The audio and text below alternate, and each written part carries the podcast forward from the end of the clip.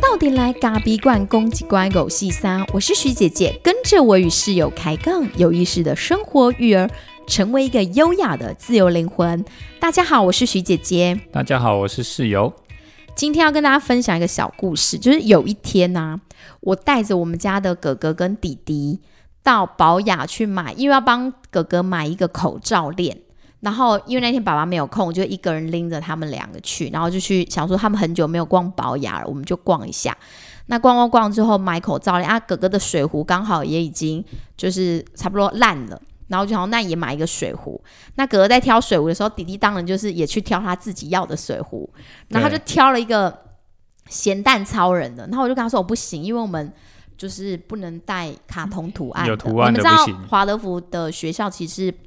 不不能用卡通图案的东西，不能吗？应该说不能，或是不鼓励。不鼓励啊，对，不鼓励用卡通图案的东西，因为那会可能就会影响到孩子在学校，他们应该可能专注的跑啊、跳啊、荡秋千，可是可能大家就会去纠结在，哎，你今天穿了什么衣服？那孩子的注意力就会在那个衣服的那些图像上面。对所以，呃，我们从进幼儿园之后，老师就有跟我们说，就是我们尽可能以前买的没有关系，因为我们也不浪费，就继续穿或者人家送的。但是在帮孩子选衣服的时候，我们尽量不要去选那些什么《冰雪奇缘》啊，对然后什么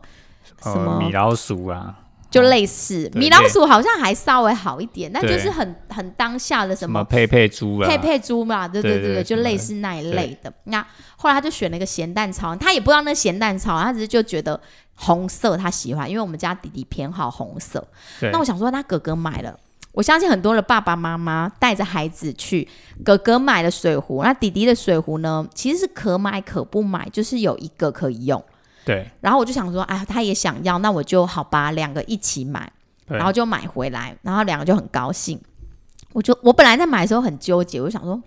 买了我们家老公以他这种个性，他一定会觉得说没有必要的话就不要买，因为家里什本么叫我？来就有水。你现在给解释一下为什么什么叫我的？我就会先预，设，因为我太了解你了嘛。对，然后后来，果不其然买回来之后，我们家宝宝就开始没欢喜啊。没有美华，就是说你买那个给他他，干什么？我就说他就想要，因为哥哥有啊，他就想要。我就想说，那我跟他协商了一阵子，他还是想要。我推荐他别款，他也不要，他就是一定要那一款。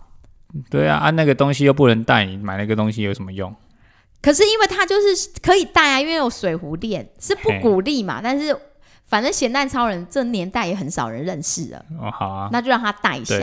然后我们家室友就不高兴，就说你买那个干嘛？然后就开始有一种美花意，他就觉得说不要因为孩子想要就想买，他就说他绝对不会去买孩子想要的东西，而不是需要的东西。对啊，没有，你那个当下他已经那个购买氛围被创造出来嘛，所以孩子在那个当下他根本分不清楚他到底是需要这个东西还是想要，这是重点是孩子也完全不会分辨，所以你明明知道那个是他很想要的东西，他只是在那个当下很想要而已，那你去满足他，我觉得这这个我是不能认同啦。那有时候我们也需要疼爱他，毕竟哥哥有了，弟弟疼爱可以用多种方式，不一定要买东西。那不然要是你会怎么做？两个都不买吗？对，两个都不买。哥哥如果真的需要，我会另外再去帮他挑一个，然后拿来给他。你真的很搞刚哎、我宁愿这样做，因为我觉得不应该在孩子。其实，其实我们我我从大宝出生到一直到现在，我我有一个习惯，就是我不在孩子买面前买东西给他，就是他要求的东西。。对买他要求的东西给他。然后那个东西可能又是，如果说只是玩的，或者是只是他没有真正当然，当然，，当然，他如果今天他真的是要吃一碗卤肉饭，我们当然是要买给他吃啊，这是一定的嘛，这是基本需求嘛。可是如果是只是一个玩具哦，或者只是一个他可能看到别人有，然后他也想要有了这种东西，基本上我绝对不会紧。身裤，因为他最近看别人有紧身裤，他也想一直想要叫你买紧身裤。我从来没理过他。是，对，但是我会把这个东西记下来。他可能，我可能会在他某一个呃他特别的日子，然后可能我买来送给他。对我我会这样做，但是我不会在那个当下就直接买给他。所以听起来你是比较属于有点穷养派的，就是说不会在孩子的物质条件给他那么那么，就是他需要就给他。呃，当然啦、为什么需要就要给他？他可以用就好，难道别件裤子不有有一个人能穿吗？有些人有一种说法，他就说，如果你从小在孩子的经济上很严格的去控制他，然后他的物质一直不能被满足的话，他长大之后就很容易去追逐金钱，或者是或者是说，呃，就是。因为有些人就会举一个什么以前的什么贪官啊、何坤的例子啊，就会说哦，他就是因为什么东西都得不到，然后长大之后，而且这好像还是亲子天下转载的一篇文章。可是我觉得这个东西有时候大家还是要斟酌的去看啊，你还是要去配合你自己的价值观去看这个东西到底适不适合。那有些东西不能说 A 加 B 就等于 C 嘛，对不对？没有这回事啊，一加一一定等于二嘛，这是数学定理。但现在你你能敢说一加一一定等于二吗？所以它有时候有一些灰色地带，或者是有的时候还是要依据呃因人而异嘛。就是说你的孩子跟你的的家庭观跟你们家庭的价值观的状态下，你们怎么去搭配，然后你怎么去教养他嘛？那以这个例子就是说。孩子他真的很想要，他他他就这个就是一个物质的东西嘛。好，你说刚刚你说物质不被满足，难道他没有衣服可以穿吗？他没有别件裤子可以穿吗？如果他今天真的没裤子穿，我当然会买给他。可是他今天就是明明就是有裤子可以穿，他不要穿，他要去买这一件，那我就不能认同啦。为什么你其他裤子不能穿，你就偏要穿这件紧身的？而且你还在这个在这个当下，你一定要买紧身裤，这是不可能的。所以我绝对不会这样做。我会说。我们现在没有没没有要买这个东西，所以，我们今天其实要跟大家讨论，就是孩子到底是要穷养还是富养。当然，我觉得很多人都会有很多不同的说法，例如说，哦，嗯嗯，儿子的话要穷养，而女儿的话就要富养。呃，为什么要男尊女男尊？哎，男对啊男男卑女尊哦？他们要有，就是大家会有个说法，就是哦，女儿的话，你就是一定要。好好的富养她，然后让她就是不会因为金钱长大之后，因为金钱的匮乏迷恋，然后当人家给她一些好的包包啊、手机啊、名牌的时候，她就跟人家去了。那我就会回归到你的教育的价值观是什么？如果你今天的教育价值观，他就是很物质性的孩子，那当然他会去啊。所以这不应该是回归到物质还是金钱的问题，而是回到你的教育的价值观的问题。就说你是。一直都在给孩子物质，然后你有一天就是说，哎，我我我我没有办法再给你这个这些东西了，他那当然就会觉得我我想要被满足嘛。就说你一直给他糖吃，你一直给他糖吃，有一天他跟你要一颗更大的糖的时候，那那你就跟他说，嗯，不好意思，我没有办法给你这么大的糖了。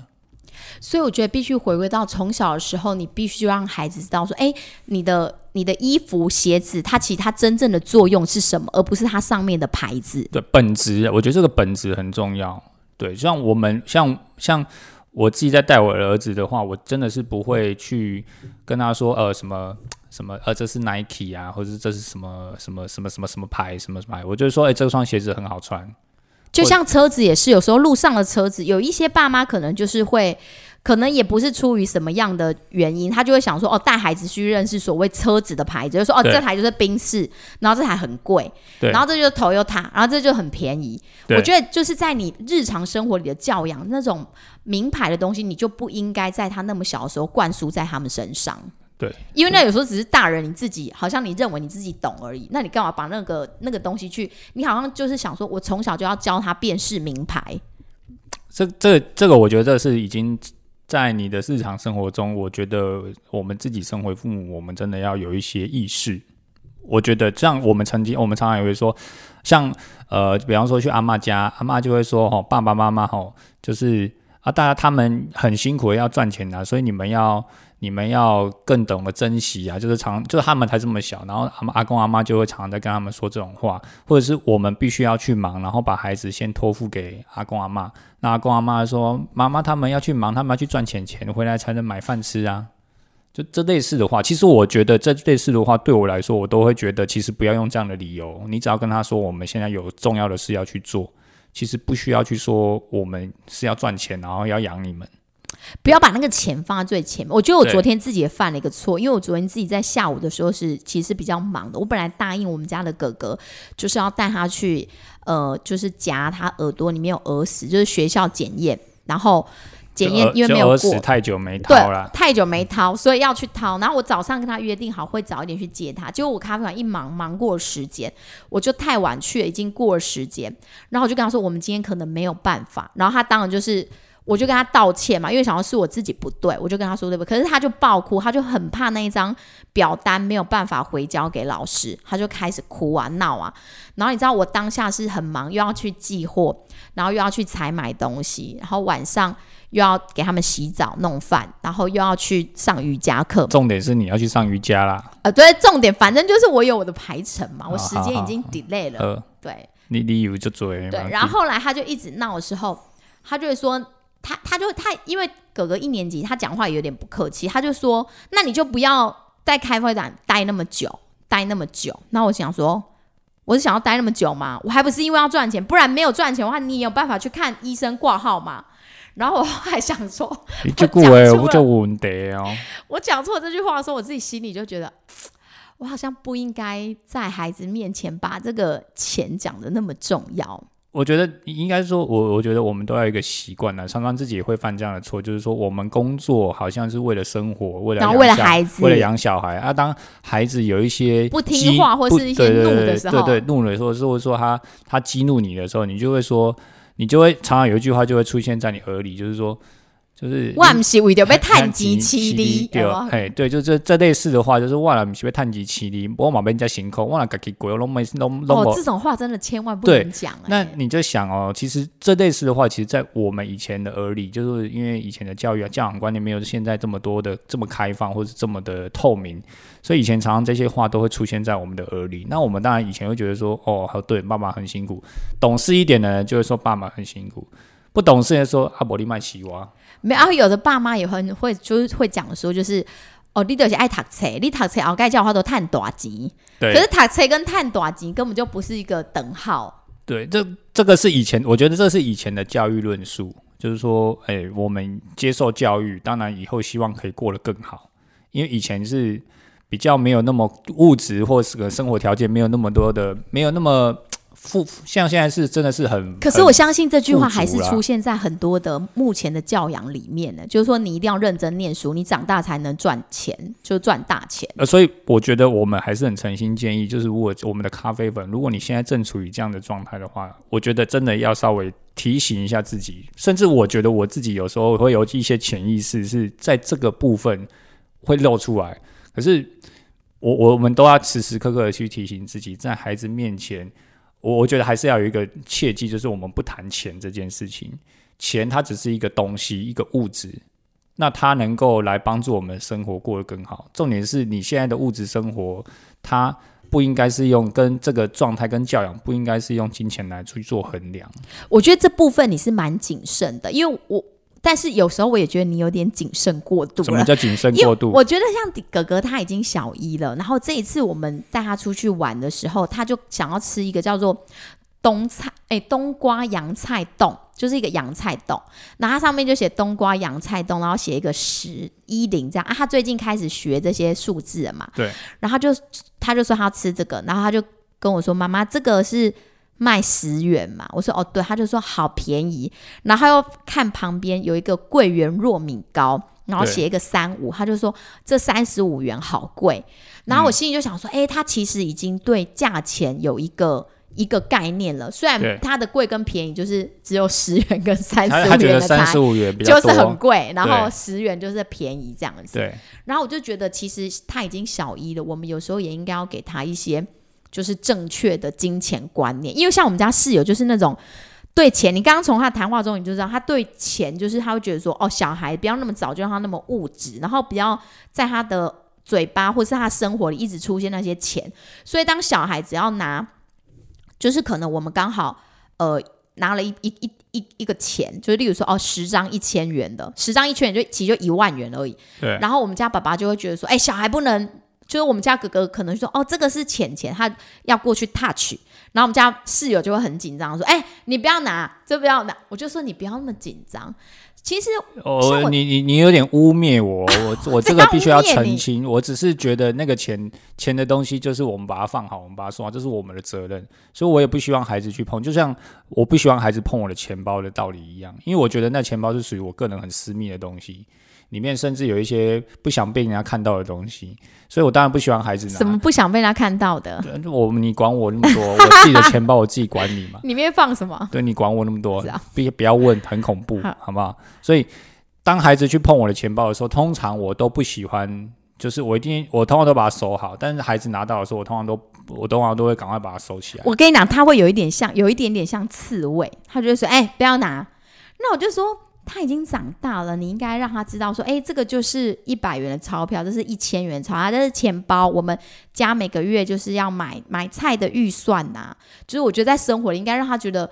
它是一个很自然的东西，而不是觉得好像到底是肮脏还是崇高，我有点搞不太清楚。呃，但是我的我的观念嘛，那你自己可以，你你如果要这样教，我觉得你可以，那就是你的一个面向，孩子可以接受父母的每一个面向嘛，对不对？所以你可以用这样的方但式啊。是我觉得在每一个家庭里面，可能彼此之间的对于金钱的教养，因为我们今天想要跟大家分享的是关于有大家会讲到穷养或是富养这件事，当然也是咖啡粉很希望我们聊的，他就会觉得说，哎、很想听听看，我们来聊聊孩子到底是要穷养还是富养这件事情。那我就想说，今天特别来跟大家分享。那我觉得爸妈之间对于金钱或是穷养不是不能说穷啊，就是对于金钱怎么去教养，还有家里的部分，在经济上，其实应该是要有一个共识，就是比较不要在孩子面前显露出就是 A 愿意买，然后 B 说不能买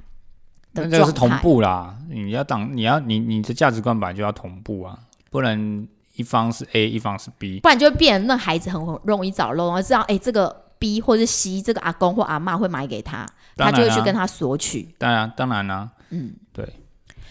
然后至于我觉得有一些大家会觉得说，到底我们在物质上要给孩子多还是少？我认为还是根据每个自己家庭的经济的状况，因为每个人的经济资源其实不一样的，所以如果你单去论述说哦穷或是富，其实是很对立的二分法。所以其实还是要考量你们自己家里的经济状况。如果说你们家里本来其实就是经济状况很富裕的的阶层了，那爸爸妈妈的可能本来手上就是就是住，举例来讲，可能就是住大房子、开名车之类的。那你们家经济资源本来就很多了，你你就可以在孩子上的物质条件，你当然就会比一般的家庭来的好一点。但是我觉得你应该去衡量自己家中的经济状况，因为现在很多人会觉得说，呃，很想要有种。让孩子过得很精致的感觉，很想要让，因为现在生的很少，他就觉得说，哦，我的小孩就是我要给他好的衣服、好的什么东西，然后让他过得很像很精致的感觉。我觉得其实大可也不必要打肿脸充胖子。我自己觉得，像你物质条件，就是我跟室友其实蛮像的。虽然我刚刚一直炮轰他，但是我跟他其实蛮像的。我是觉得物质条件应该稍微不要给予孩子那么的，就是那么的我想要就有。物质的部分可以稍微少一点点，就是比你们家中的经济资源再少一点点。嗯，然后如果是文化资本的部分，我倒觉得可以再多给孩子一点点。文化资本就是那个法国的社会学家他提出，就是布迪厄他讲的文化资本。文化资本就有点像是孩子的一些艺术的涵养。音乐啦，嗯或者是一些比较一些文化类的，哦，就是说这些东西它是透过需要日常的累积跟熏陶的，对，或是一些赏见美的事物的能力、鼓舞的能力，或者是语言的习惯。因为语言的部分不是说他学多国语言，就是他能有很多的词汇、很多的语言，然后他有一些呃，在文化资本里面也包括你的才能跟你的学位都在里面。所以我觉得在文化资本里面，我倒是认为孩子必须要富养。就像我们其实也不是经济多么宽裕的人，但是为什么我们选择让他念华德福教育的原因，就是我们希望在教育的这个区块能让他有，就是有更不同的一个视野的展现。没有，我其实当然，也不是说华德福教育就一定很好哦、其实我已经在那个勒紧裤头了，对不对？但是你还是愿意觉得在不论是教育或是孩子的文化资本上去提升他。这当这当然啦、所以人家跟我说哈，投资什么，哎，比方说哦，你有闲钱，然后你去拿去做什么股票投资啊，或者什么什么投资，然后让你钱变更多什么的。我其实都都都就都有一个想法，就是说钱够用，就是刚好就可以了。那重要的投资呢，投资在你的身上，或者是你的孩子身上，这才是最大的投资。嗯，就是把这些钱呢花在，比方说是在教育上或学习上，我觉得这个钱对我来说，我觉得我都很舍得去去花，因为我觉得这是很重要的。那你能留给孩子的，其实不是什么钱啊，你这辈子能够留下，你能够在这个时期多留给他的东西，就是在他的学习上跟他的教育上。嗯，所以其实。大可不用担心，说哦，我们如果让孩子的物质条件是比较不好的，然后他长大之后就会被金钱给迷惑。我倒觉得你给他的物质条件太好，那未来他自己的能力还跟不上他所想要的物质条件的时候，这中间的落差才会让他产生真正那种可能想要给他拍了，或者是用不不当的手段去获得那个金钱。可是我觉得这都太二元对立了，就是说你你因为好像穷跟富。好像就是一个很两极化的东西，就是说啊，他好像就是一定要去分个一个什么样，然后你你一定要穷，你一定要富，就一定要穷养或是富养。对，我觉得你应该要很清楚，应该说你在教养孩子的过程当中，或者是我觉得甚至是自己对于金钱的价值观，你都应该要时时刻刻的去去醒思，因为有些人就是赚钱嘛，赚钱就是花钱，或是诶赚钱，或者是说你就是一个很守财。哦，你就要把钱守得很紧的。像我有时候有这种特质，我就会，然后，然后徐姐就会一直一直在那边摸摸，就告诉我说，你不要赚的钱又不花钱，然后你又要又要很省什么，所以她都会叫我省钱一哥嘛。就说，呃，我就是很，但是我觉得节俭是好事，但是节俭如果又过于就是超过了，那就会变成荡生嘛。人家说的就是就是吝啬。对，所以常常你会去思考自己的金钱，那你会想说，我怎么样去带领孩子在这方面，呃，怎么样的一个给他一个这样的教养方式？所以我们常常会因为很多的东西来争执，比方说儿子的书包破了，好，那徐姐就会很快哦，这真的是很快，立即觉得说，我就一定要赶快买一个书包给他。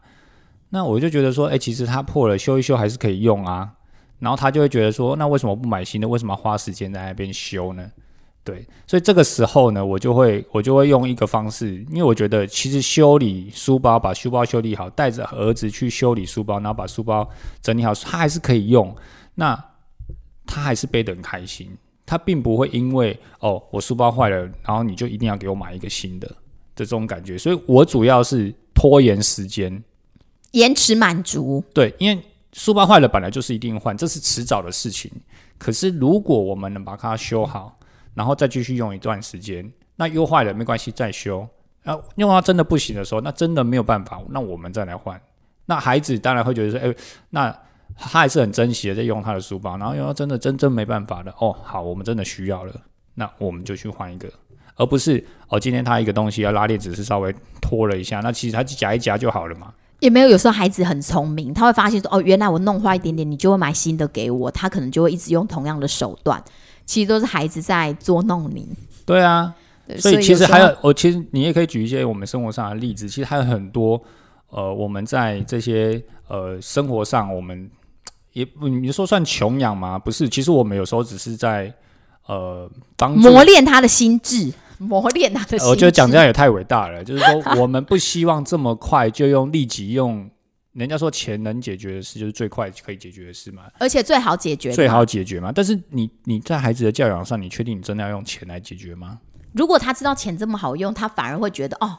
啊，原来钱是这么好用的。对啊，所以我们我们之前去呃看，就是看就是我们现在念的华德福学校嘛，那我们就会想说哦。很有趣的一个现象，这是我们自己私人的观察。如果我们的咖啡粉很多也都是家长，所以大家如果我等下讲这段话有点冒犯、冒冒犯了，就真的是你小心讲话哦。就是我们开车出去看到这个学校，每个人上下接送都是名车。哪有普通不不错的车啦？当然不是说什么开什么开什么跑车什么的，但是就是基本上都还不错的车，蛮安全的车哦。宾士这种东西都是一定有的。可是你会发现他的孩子穿着极其普通，没有当初会让他们他们去念海参，也是因为我们先去的时候，我们在参观学校的时候，我们就发现，哎，这里面就是据说是实验型教育，然后学费也很贵，对学费。哎，不要说很贵，学费就是比一般的、比一般体制来的来的多一点点。但是你会看到里面的孩子，他们的衣服其实都是很简约的。对。然后就是可能因为爬树啊，那种欧妈妈还是有点就是嘿，包包这样子因为因。为你对于这样子的学校，你还没进去的时候，你都会一种想象，哦，这个是贵族学校，那它怎么可能长得这样？哦，那外每处外面都是开都是那些名车，就是宾士啊这些跑车，然后我想没那么没有跑车啊，讲说我们我们哈就是一个就是一个卖咖啡的小夫妻，然后带着儿子来这边，就是准备要衔接嘛。然后结果看到里面的孩子，每就穿的很朴素之后，室友跟我就决定了，我们对两个就决定要让孩子念这里。我就觉得，哎、其实这是一个很朴实的学校，对非常朴实的学校。对对，然后后我们也确定他能给孩子一个很好的教，就是很好的一对个价值观，。所以大家都是很很热衷，而且很把愿意把孩子送到这边，然后学校的整个氛围啊，就是说他对于这种这种呃，真的是你会发现那孩子吼都是欧妈妈啊，裤子破破的，然后鞋子也是烂烂的，然后就是一直吞啊，一直冲，一直跑，一直跑，一直跳。哎、我们这样子会不会是因为贫穷？限制我们的想象？你看，我们两个都不爱名牌，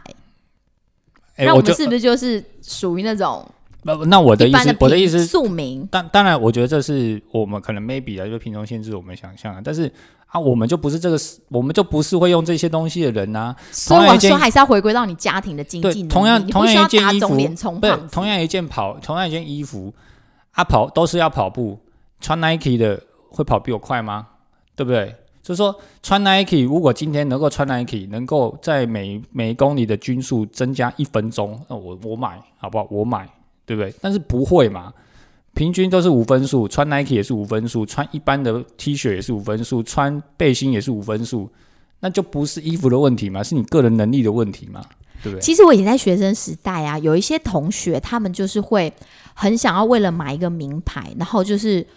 呃吃的很，就例如说他每天都只买吐司来吃，吃一两片，然后就为了买那一两万块的球鞋或者是裤子、牛仔裤，然后我都觉得很不可思议。然后他这样子，我跟你讲，他靠着他自己好像把零用钱不去。吃饭，然后存下来去买。当然，我觉得那那也是他的选择。只是我会觉得说，然后他还把身体给搞差了，就是我常常在胃痛，因为就只吃那么一点点的吐司嘛，然后。为了要把那个钱省下去买米，我都觉得很不可思议耶！我内心都想说，这什么观念呐、啊？对，那我觉得每个人观念我们我们我们认同啊，就像呃就像你你可能也会呃为了准备一个，比方说你现在要给孩子受教育啊，所以你会准备。就是你要存钱，存存存，然后让孩对啦子念嘛。别人应该也会觉得说我这什么观念、啊？对，人家就这么说，人家孩子好像孩子一般的学校一般的学校啊、以就好了、啊前不就这。样念？你干嘛一定要这样子？你看旁边就一间的，你就送过去就好。你是坚持个什么劲，每天还要接送，对不对？所以我觉得不能这样说，就是每个人价值观还是回归到他的从小到大的教育的状态嘛。那现在我们正在身为父母当中，我们就应该要去更审慎的去看待这个状态。所以穷养富养，真的，我我自己是觉得没有那么的绝对啊。真的，其实像想听这一集的咖啡粉，他其实他们家境其实是蛮不错的，但是因为他们一直以来就是打把孩子养大，我们也都觉得教养的蛮好的。可是这对爸妈他们是自己开公司的，那他就觉得说，他回过头来想，大家都觉得他把孩子养得很好，也上了很好的大学，很顶尖的大学，那也很有才华，又会拉琴，又会音乐，什么东西都很好。然后，可是他就觉得说，以前呢、就是因为家境很不错，所以可能孩子要什么的时候，就都买给他们。然后出去玩的时候住的饭店也都是住很好的，那也舍不得孩子上了大学骑摩托车，所以也就是给了他一台车子去开这样子。但是他回过头来想，他就会觉得说，在他们幼小的时候，某一些环节，他似乎觉得不应该给孩子那么就不应该那么立即的就给孩子先用到很好的物质的东西，然后变成孩子现在虽然也长成了大家觉得蛮不错样子，但是在这一个区块就会觉得好像有那么一点点的，不知道是说该就是没有办法再去再去，如果要要弥补，当然也可以，可是我觉得那个价值观就是你已经养成了。对，可是我我必须说，这对爸妈真的是做的非常好，而且在已经孩子这么大了，他还要再去反思他当初我哪个环节没有对，我做好？想说，我孩子大了，我都松一口气了，我怎么还去思考他到底我到底哪里养？对，而且都上了顶尖大学，人人都对称羡了。对，所以我我会觉得，其实这个反思能力是一直随时在心中，我觉得这真的是非常好。那当然，呃，物质条件这件事情，我觉得真的是每个家庭环境不同，所以你能给予的东西也不一样。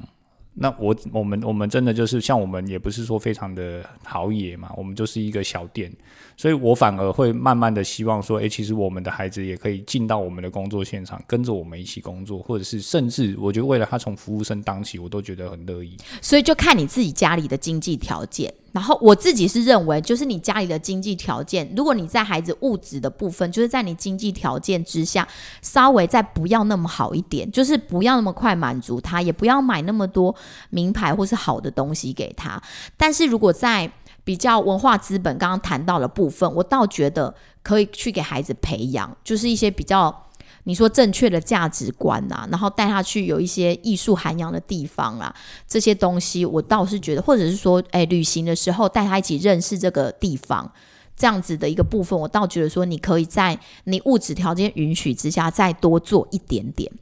所以，所以，可是我觉得这个就是没没有很很没有很绝对，那纯粹是我自己的想法。对啊，因为你说有时候，有时候我们自己也在。想嘛，因为我们以前也没有受过什么什么艺术熏陶，熏陶也没有。像我自自己就觉得我对美的事物没有那么没有那么会。对，没没有，我们以前都是被现实逼着走，对吧？就是只会念书，什么都不会。就是大家都叫我们要念书，啊，我们就念书啊，还好书还可以念的有一点可以，就是说，哎，还可以，就是不会算太差，所以还可以考上一个还不错的学校，就这样而已。所以，因为就是爸妈觉得哦，我们要念书，我们要念书，所以我们只有一个观念，就是啊，我们就是念书，念书，念书这样子。对啊，我像我就是因为我我念书 OK，可是我比较更喜欢运动，所以我就去，我就我就是当了选手，就一路到这样，一路上来这样子。对啊，所以也没有真的也没有说什么到底什么是穷，什么是富，真的没有这种观念，是到最近才觉得哦哦，孩子要怎么养，你才真的去思考说哦。那我是算是什么样？我觉得金麦郎生凶旧啦，就生的很少，所以才开始想说，哦，到底要穷养还是富养？所以生的少就想太多嘛。生的少就会很想把所有的资源呐，就大家空金咩这样子啊，空空空空起来这样子。我觉得这是这这没有错了，因为现在的社会氛围跟整个教育还有时代背景下，所以孩子本来就生的少啊。那孩子生的少，本来就要对他好一点。所以我觉得物质的部分还是不用给太多，衣服可以穿就好了，不需要买什么名牌。像我们家都是恩典牌，我们其实是老实说实在的，我现在还没有正式为我儿子挑过一件衣服。反正衣服就是穿的暖就，但是你每一天如果东北季风来的时候，你都会帮他们穿的暖。对，当然我我我一定会帮他穿衣服，嗯，嘿，但是我不会帮他买衣服。但我们也会帮他。如果在衣服部分，我们只有买过防蚊裤，因为他们学校蚊子实在是太多了，所以夏天的时候要穿那种很薄的裤子。要穿有啦有啦，就是这个就防蚊裤，因为防蚊裤他们只要穿一季就烂了。啊，那一件才八十块，对对对，对不对？你一次买十件。哦，他穿一个穿呃，因为他们很快就磨破了，所以就是一直替换这样子。所以呼应那个松紧裤的部分，我们就是会跟哥哥说，其实松紧裤的部分没有那么急迫的需要。然后其实你现在还有裤子可以穿，就是你有裤子可以穿才是最重要的。对，而不是说我们一定要去跟。哎，他很聪明的，他就自己会去找一个比较紧的裤子，然后在外面搭配一件比较松的裤子，所以他就变成棒球裤的概念，就是穿一个短裤，然后里面有一个紧身裤的概念。他就自己找，你看创意无限。对，所以他他之前也会说，他想要穿那个棒球衣嘛，就是一件长的，一件短的的概念。先长，然后短的穿在外面。短的穿在外面，所以就是棒球衣的概念。然后因为我们也没有，我们也没有搭理他，所以他就自己去找了一件很紧身的，就是比较小。他不是很紧身，他是因为他长大，然后那件变小了，变小，变紧了，所以他就觉得它是紧身衣。然后他就把它穿在里面，然后外面再穿一件短袖，所以他就觉得这耶，我穿我有棒球衣了。嗯，其实哥哥他现在比较大，他会想要一些东西，可是我其实都会跟他说，就是呃，我也不知道我这样对不对啦，我就会跟他说，呃，我们的钱钱啊，要拿来买我们的饭饭呐，我们要吃饭呐，然后我们要上学啊，所以我们要把我们的钱用在我们应该要用的地方。然后没有办法随便买那些玩具，或是只是你想要的东西。现在我已经慢慢的会去跟他说这个区块。嗯，我就是我我自己是觉得这样听起来蛮好的。真的吗？我觉得这样听起来，我不知道啦。我们就到时候或许我们又不是教育专家，或许校长来听的时候，校长说你可以，校长可能会给一些建议。哎，对对对，我们改天再问看看校长这个问题。因为那一天，这时候我要先最后讲最后一个最后一个分享，就是我们之前不是说，就是附近有那个呃有点商家嘛，就是有老爷爷上天堂嘛。对然后我们家哥哥不是说那个同学都不礼貌，说什么那个那个老爷要被梗去逮，对对，梗去逮这样子。然后我们可能就会跟他说：“哦，没有啊，老爷爷，我们就是避重就就轻，就说哦，没有，就是老爷爷他上天堂了。然后呃呃，我们就是没，我就没有针对梗去逮这个。然后他可能会想要说啊，他真的是要被梗去逮嘛？然后我就会说哦，就是老爷爷上天堂，这个就是我就没有讲，我们好两个好像都没有回答到这个。然后刚好宜林校长就听到我们分享这一段，然后校长就给我回馈，我觉得他他就跟我说，如果是他的话，孩子说。就是，例如说，啊，对，是梗去逮的部分，他可能会跟他说，哦，对，因为那个老爷爷人呐、已经就是变成天使之后，他的肉体跟他的心灵是会分开的，所以他的肉体的部分，他的身体确实是会去埋起来，但是他的那个灵性，就是他的精神的部分，对，他会到另外一个世界去，因为呃，要讲这么巨细靡遗，对，，因为因为校长说生死的议题，其实在日常生活里，我们当孩子提出来的时候，就是我们给他最好的一个教养，就是最好的一个一个生命教育。所以当他讲出这个东西的时候，我们就应该他对这个东西好奇了，那我们就应该跟着他去说清楚这个什么，而且他也。够大，他七岁了嘛，嗯就是已经要七岁了。那我们应该跟他说，哦，确实是会去埋。我们针对他的疑惑，我们不敢讲梗去打到底对还不对，对，，因为我觉得梗去打有点太残忍了。就跟你打有点像是，就是不是，这是一个很通，就是一个谚语或者是一个台语的一个形容词，对，然后你就会觉得有点很像很残忍。不是，就因为这句话会让人家觉得，就是因为翻成国语就是拿去埋起来，对啊，你你会觉得这有点通俗啊，就是有点好像不是那么尊敬，所以按正确来讲，应该就是我们好好的帮他下葬，哎对，就我们确。确实会把他的身体回归给大地。校长就说哦，回归给大地，回归给大地，那这样也很好，对，然后他的他的就是精神或是他的灵，哎，好像不知道讲灵还是什么，他灵魂，灵魂，对他灵魂会到另外一个世界去，这样子。对哦，因为这这太难了，真的这太难了，是因为我们没有办法，我们以前只要哈，我们问父母，嘿嘿，给表还啊啊那个是在做什么事，爸妈从来不会回应我们，来紧找紧找，对他每次都说今早，没紧没没你那人没门哈哎谁啦，你那嘛卖萌了，没门紧找，有对。对对对对有对。卡称尾那你慢慢，那你为什么会知道？就是因为你慢慢大了，你就知道哦，因为他在办丧事。对、你你会知道原因不是你的父母教育给你的，而是而是而是他们态度给你的，就是只要看到商家就要赶快跑，对，所以当你看到你现在的行为，你看到商家的时候，你会怎么样？你就心里毛毛的，赶对，快你会赶。快远离。可是啊，这就可是就是人很自然的事情啊。他他走了，他他们要给他最后的生命的祝福啊，这不是很好吗？对，真的。所以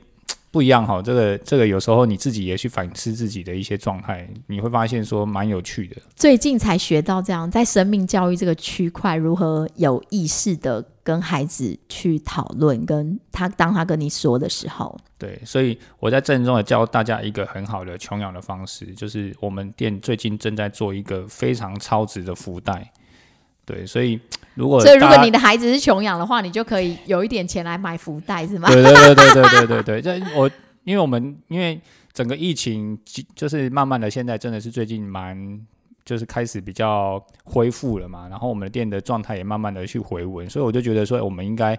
因为刚好也振兴券嘛，所以让大家有一点回馈，所以我们现在就是推出了一个超值的福袋，超值哦，三包精品的半磅豆子，对，然后就是一千元，然后再送你一巴拿马不要不要一季啊，一一张一千元的振兴券就可以了。振兴券啊，不是振兴券可以吗？啊，可以啊，我们只是响应振兴券，你不用用振兴券也是一千的，你用振你用 Line Pay 也行啊，用 Line Pay 什么方式都可以，网络下行订或者是现场购买啊，现场购买你可以预定啊，你可以先定了，我们就就是就是再来取货你可以。选择你自己喜欢的培度，因为有些人可能偏好浅培或中培或中深，或者你要综合也可以。然后就是三包半磅的豆子，只要一千元，而且再送巴拿马的艺伎，就是二十克，二十克。对对，现在买啊，现在买，因为我们活动推，我记得是推一个多礼拜，就是现在刚开始而已。那一季送完就没有了，不要再来找我要一季。真假？送完就没了。送完就没了啦，没有那么多啦。不行啊！那如果后面订的人呢？啊，你都在订啊，你卡丘都在订啊，就趁现在赶快。订之前可以先问你说一季还有吗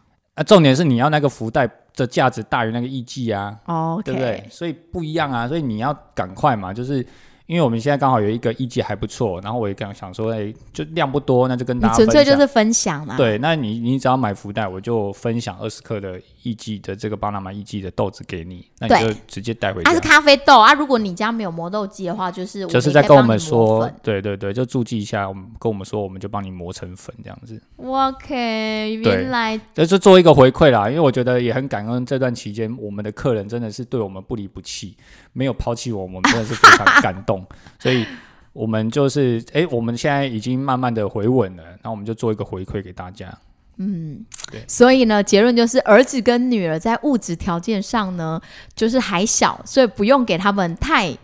太多，好太多，或者就是他想要你就给他，不需要。对，但是自己呢，已经到这个年纪了，我们一定要爱自己，我们要爱自己，要爱自己，，对要对自己好一点。对，要对，所以尽量付，就是把把用的东西、吃的东西，就不要那么穷。酸，真的。我常常跟室友讲，你赚钱不就是为了让你的生活你看看，就是这句话，就是这句话。你看，就是要让你的生活更好，然后让你自己活得更舒心自在。所以你在把那个赚来辛辛苦赚来的钱花在你觉得你觉美得的事物，对美的事事物，或是你会快乐的事事物上，快乐哦，不是买了之后你又开始懊恼，觉得不快乐。对像衣服很容没有啦，我易这样。们福袋会让你很快乐。哦福袋会快。但是我觉得女人的衣服到一个年纪已经没那么想买了，就是每次买一买之后，它可能会退流行啊，或是你长胖了、长瘦了，然后你就会觉得啊，干嘛买那衣服？所以衣服不用多买这，是我今天听到最棒的一句话：衣服终于不会那么想买。对，衣服不用太买，因为现在走极简风，衣柜也不要塞那么满。所以像衣服这种东西啊，鞋子、包包，我觉得到这个年纪我都没有那么向往了。嗯但是有品味的东西我喜欢。嗯，爸爸们轻松了。哎，品味的东西要看了，哎，那那个有品味的东西，通常也是就例如我宁愿把那个钱拿来去看一个歌舞剧，OK。或看个舞台剧，这让我认或者哎看一部喜欢的电影。看看一部喜欢电影 OK。对对对对，就是我觉得像像我们以前像我你你第一次看剧应该是跟我嘛哈，看电影啦，看看剧。哦，太阳马戏团，呃，对，看太阳马戏团。对我还记得我第一次，那太阳马戏团基本上我不我我记得的话，只有来台湾一次，一两次哦，对一两反正就那一两年，那一两年的期间有来、嗯。来过台湾，然后我就花了那时候我们还是硕士生嘛，就是学对生，学生很穷的学生很穷的，学生，我记得一张票是三千六，那个时候对我们来说然后两张要七千两张七千多块，然后我就说我要买了，然后然后我就说我觉得超惊讶，我说这人是疯子吗？对，然后他就说：“你为什么要买这么贵的票？那我一直远远看就好了，你看一张一千八就有了然后什么三千六怎么两个？说这种东西，你有没有看一千八？可坐最远，他还要拿望远镜，还要拿望远镜哦，他几十年才来一次，说不定根本之后你这一生根本不会再来了，你知道吗？你要去看，你要去国外看，你要飞机票，那个不止这个钱。”对，三千六买下去，你还可以买到位置，算对算不错了。你你以为你要买就有吗？对对所以所以这个年纪我们哎，应该不是说这个年纪，反正我们就是在呃心灵上的这个区块会喜欢蛮多花一点点的，买书也可以不手软。嗯，我觉得值得的话，我觉得只要是值得，然后对自己有帮助，然后也对自己好一点，我觉得我就会花钱。嗯，对，对，所以那当然，我们对我们的小孩，我们还是要稍微控制一下。